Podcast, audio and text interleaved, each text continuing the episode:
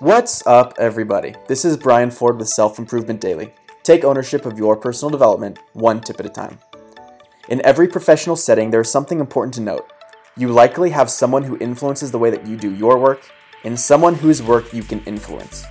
As in any team, it's important to get multiple opinions, perspectives, and sets of eyes on a project to ensure that it's done well. But oftentimes, that oversight can be very critical and makes us question what the other person thinks of us. And it only happens when we choose to see it that way, which is within our control. Today's tip is to accept feedback. And the first and most important factor in accepting feedback is to manage emotion. It's human nature to be resistant to differing opinions, and we often defend ourselves to maintain our comfort zone and status quo. This response is often driven by emotion and can distract us from the intent of the communication, which is improvement.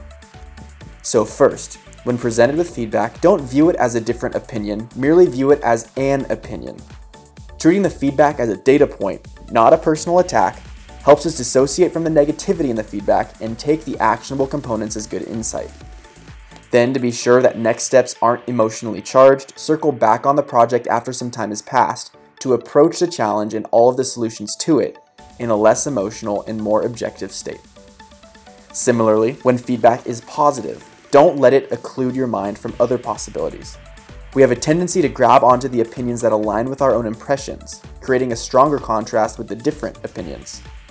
View all feedback, criticism, and praise as an independent opinion that will be evaluated equally when the right time comes. Thanks for listening and I will see you next time on Self Improvement Daily.